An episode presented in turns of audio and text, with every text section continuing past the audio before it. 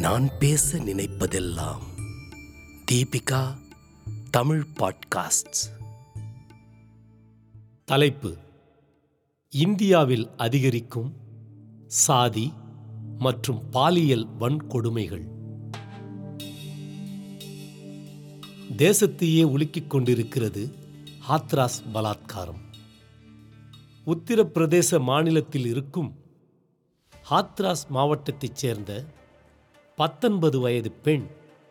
கடந்த செப்டம்பர் பதினான்காம் தேதியன்று வயலில் வேலை செய்து கொண்டிருந்தபோது ஆதிக்க சாதியை சார்ந்த சந்தீப் ராமு லவ்குஷ் ரவி ஆகியோர் அவரை கொடூரமாக தாக்கி பலாத்காரம் செய்தனர்.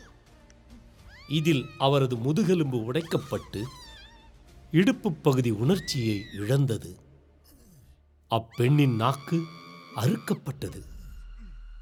பலாத்காரத்தை எதிர்த்து போராடியதால் அவர் கத்தியால் பலமுறை குத்தப்பட்டார். தொலைவில் வேலை செய்து கொண்டிருந்த அப்பெண்ணின் தாய் மகளின் கதறலை கேட்டு ஓடி வந்து பார்த்தபோது அவரால் அதிர்ச்சியை தாங்க முடியவில்லை. மகளின் உடலோடு அவர் சந்த்பா காவல் நிலையத்திற்கு சென்றார். ஆனால் காவல்துறையினர் அவரது புகாரை பதிவு செய்யாமல் அவமானப்படுத்தி அனுப்பினர். இக்கொடுமை நடந்த ஒரு வாரம் கழித்தே காவல்துறை முதல் தகவல் அறிக்கையை பதிவு செய்தது. பெண்ணின் வாக்குமூலத்தை அதன் பின்னரே பெற்றது. அலிகார் ஜவஹர்லால் மருத்துவமனையில் அனுமதிக்கப்பட்டு பின்னர் டெல்லி சப்தர்ஜங் மருத்துவமனைக்கு மாற்றப்பட்டபோது அவரது நிலை மிகவும் மோசமடைந்தது. பலாத்காரம் நடந்து பதினைந்து நாட்கள் கழிந்து இருபத்தி ஒன்பது ஒன்பது இரண்டாயிரத்தி இருபது அன்று அப்பெண் உயிரிழந்தார். ஆனால் அவரது உடலை பெற்றோரிடம் ஒப்படைக்காமல் அவர்களது ஒப்புதலும் கேட்காமல் பெண்ணின் உடலை காவல்துறையினர் நள்ளிரவு இரண்டு மணிக்கு அவசர அவசரமாக எரித்தது.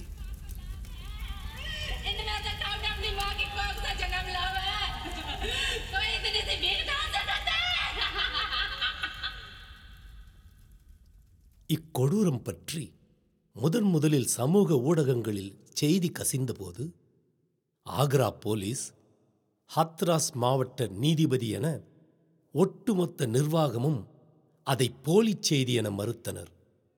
பின்னர் அது மைய நீரோட்ட ஊடகங்களுக்கு பரவவும் அதிகாரிகளும் அரசியல்வாதிகளும் குற்றவாளிகளை காப்பாற்றும் வகையில் பல பொய்களை சொல்லத் தொடங்கினர்.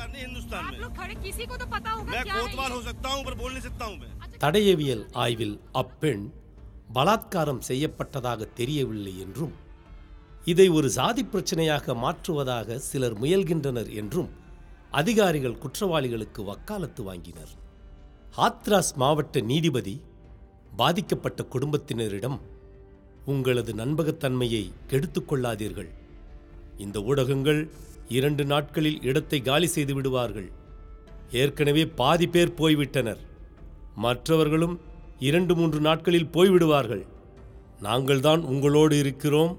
உங்கள் வாக்குமூலத்தை மாற்றுவது குறித்து இனி நீங்கள்தான் முடிவெடுக்க வேண்டும். என பேசும் வீடியோவும் வெளியானது. ये मीडिया वाले मैं आपको बता दूं आज अभी आधे चले गए कल सुबह तक आधे और निकल जाएंगे दो चार बजेंगे कल रात को। तो हम ही आपके साथ खड़े हैं। अब आपकी इच्छा है, आपको बार बार बयान बदलना नहीं बदलना கொடுமை நடந்து இருபது நாட்கள் கழிந்து ஐந்து காவல்துறை அதிகாரிகள் பணியிடை நீக்கம் செய்யப்பட்டனர் பாதிக்கப்பட்ட பெண்ணுக்கு நீதி கிடைக்க எந்த முயற்சியும் எடுக்காத உத்தரப்பிரதேச அரசு இதை வெளிநாட்டு சதி என்றது. அது மட்டுமல்ல இக்கொடூரத்தை ஒட்டி பத்தொன்பது முதல் தகவல் அறிக்கைகளையும் உத்தரப்பிரதேச காவல்துறை பதிவு செய்துள்ளது. அதாவது பாதிக்கப்பட்ட பெண்ணுக்கு நீதி கேட்டு போராடுகிறவர்கள் மீது சாதி பிரச்சனையை தூண்டுகிறார்கள் மத பாகுபாட்டில் ஈடுபட்டனர் மின்னணு ஆதாரங்களை எடுத்தனர் அரசுக்கு எதிராக சதி செய்தனர் மற்றும் அரசின் புகழை களங்கப்படுத்தினர் என புகார் அளித்துள்ளது.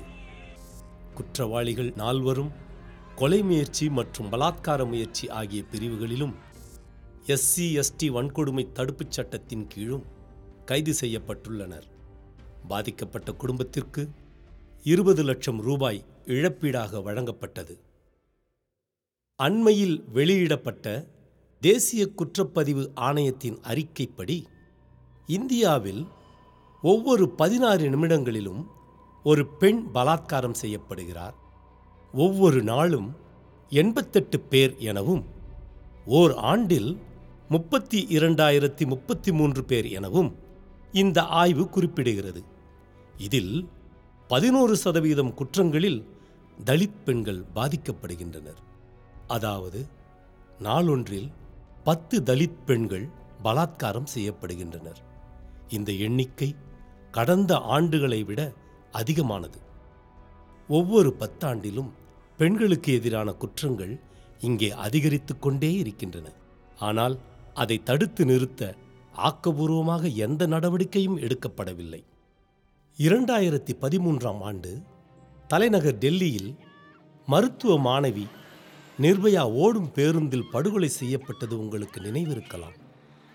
அப்போது இதைவிடவும் பெரிய போராட்டங்கள் நடைபெற்றன. குற்றவாளிகளுக்கு தூக்கு தண்டனை விதிக்கப்பட்டது. நிர்பயா பெயரில் பலாத்காரத்திற்கு எதிரான ஒரு சட்டமும் கொண்டு வரப்பட்டு கடுமையான தண்டனைகள் உருவாக்கப்பட்டன. ஆனால் பலாத்காரங்கள் குறைந்த பாடில்லை. சட்டத்தால் மட்டும் ஒரு குற்றத்தை தடுத்து நிறுத்த முடியாது என்பதையே இது உணர்த்துகிறது. ஒவ்வொரு முறை குற்றங்கள் நிகழும்போதும் குற்றவாளியை தூக்கில் போட வேண்டும் என்கவுண்டரில் கொல்ல வேண்டும் கல்லால் அடித்து கொல்ல வேண்டும் ஆணுறுப்பை அறுத்துவிட வேண்டும் என்பது போன்ற பழிவாங்கும் கோரிக்கைகள் முன்வைக்கப்படுகின்றன. பலாத்காரம் மட்டுமல்ல நம் நாட்டில் பெண்களுக்கும் தலித் மக்களுக்கும் எதிரான பல வகையான குற்றங்கள் நடக்கின்றன. குழந்தை திருமணம் குடும்ப வன்முறை வரதட்சணை கொடுமை பாலியல் குற்றங்கள் என பெண்கள் அவமதிக்கப்படுகையில் தலித் மக்கள் தீண்டாமை வன்கொடுமை என நாள்தோறும் இந்நாட்டில் வதைக்கப்படுகின்றனர். பாலின அடிப்படையில் பெண்களையும் பிறப்பின் அடிப்படையில் தலித் மக்களையும் இரண்டாந்தார குடிமக்களாக கருதுகின்றனர் இந்தியர்கள். பெண்களை தம்மைவிட தாழ்ந்தவர்கள் என ஆண்களும் ஒதுக்கப்பட்ட மக்களை தம்மைவிட கீழானவர்கள் தீண்டத்தகாதவர்கள் என ஆதிக்கச் சாதியினரும் கருதுகின்றனர். பெண்கள் மற்றும் தலித்துகள் மீது நடக்கும் அனைத்து குற்றங்களுக்கும் நீ எனக்கு சமமில்லை என்ற ஆதிக்க உணர்வே அடிப்படை ஆகிறது. ஆனால் மோசமான இந்த மனநிலையை தவறான எண்ணத்தை மாற்ற இங்கே யாரும் எந்த நடவடிக்கையும் எடுத்ததாக தெரியவில்லை. வீடுகளில் பெற்றோர் ஆண் குழந்தைக்கு அதன் சிறப்பு சலுகைகள் வழங்கி அதற்கு ஆதிக்க உணர்வை ஊட்டி ஊட்டியே வளர்க்கின்றனர். ஆண் குழந்தை தவறிழைத்தால் ஆம்பளை பிள்ளை அப்படிதான் நடந்துக்கும் என்று அது குறித்து பெற்றோர் பெருமையாக பேசுவதை பல குடும்பங்களில் பார்க்க முடியும். அதேபோல குழந்தைகளுக்கு ஜாதி உணர்வை ஊட்டி வளர்ப்பதும் பெற்றோரே. நாம் இந்த ஜாதியில் பிறந்தவர்கள் நாம் யாரையும் மதிக்க வேண்டியதில்லை. தாழ்த்தப்பட்டவர்களுக்கு மரியாதை தர வேண்டியதில்லை. அவர்கள் நமக்கு அடங்கியிருக்க வேண்டும்.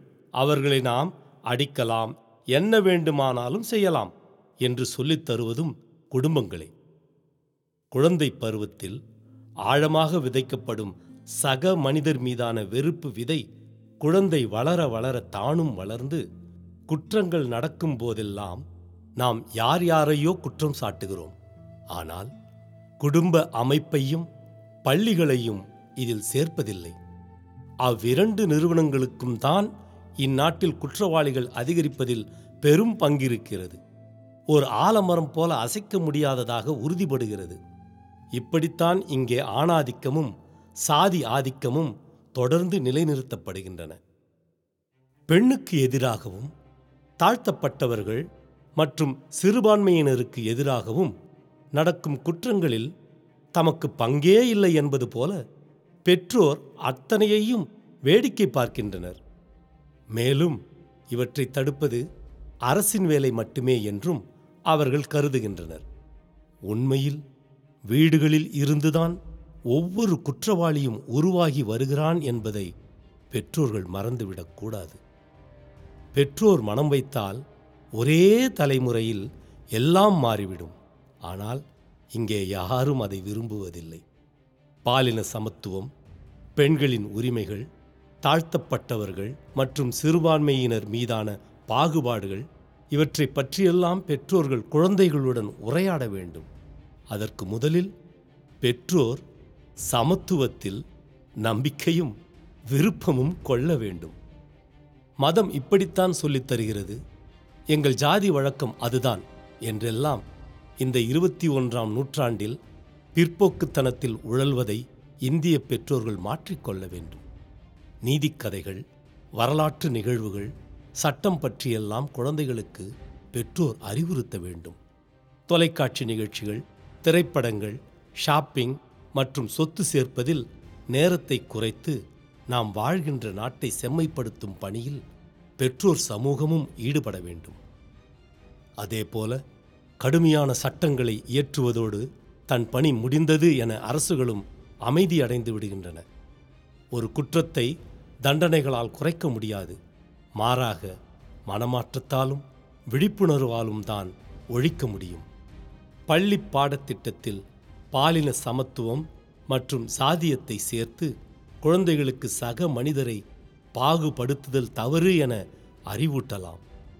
இத்திட்டம் நேர்மையாக செயலாற்றப்பட்டால் நிச்சயம் இந்தியாவில் நல்ல முறையிலான மாற்றங்கள் விரைவில் நாம் காணலாம். குற்றங்கள் நடக்கும் போதெல்லாம் நாம் யார் யாரையோ குற்றம் சாட்டுகிறோம்.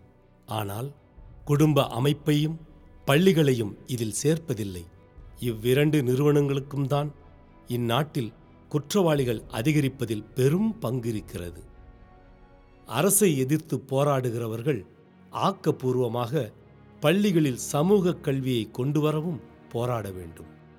நேர்மையான ஆசிரியர்களாலும் பெற்றோர்களாலும் ஒரு தேசத்தின் அனைத்து அழுக்குகளையும் மிக நிச்சயமாக தூய்மைப்படுத்த முடியும்.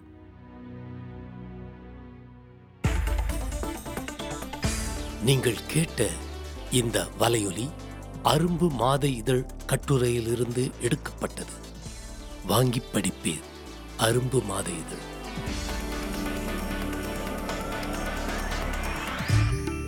இந்த வலையொலியை தயாரித்து வழங்குவது தீபிகா ஊடக மையம் இணைந்து வழங்குவது அரும்பு பதிப்பகம் மற்றும் தொன்போஸ்கோ கல்லூரி சென்னை. குரல் வடிவம் ஏடி சாண்டோ ஒலி வடிவமைப்பு வின்ஸ்டன். மீண்டும் மீண்டும் கேட்கத் தூண்டும். நான் பேச நினைப்பதெல்லாம் தீபிகா தமிழ் பாட்காஸ்ட்ஸ். வாரம் இருமுறை சந்திப்போம். சிந்திக்க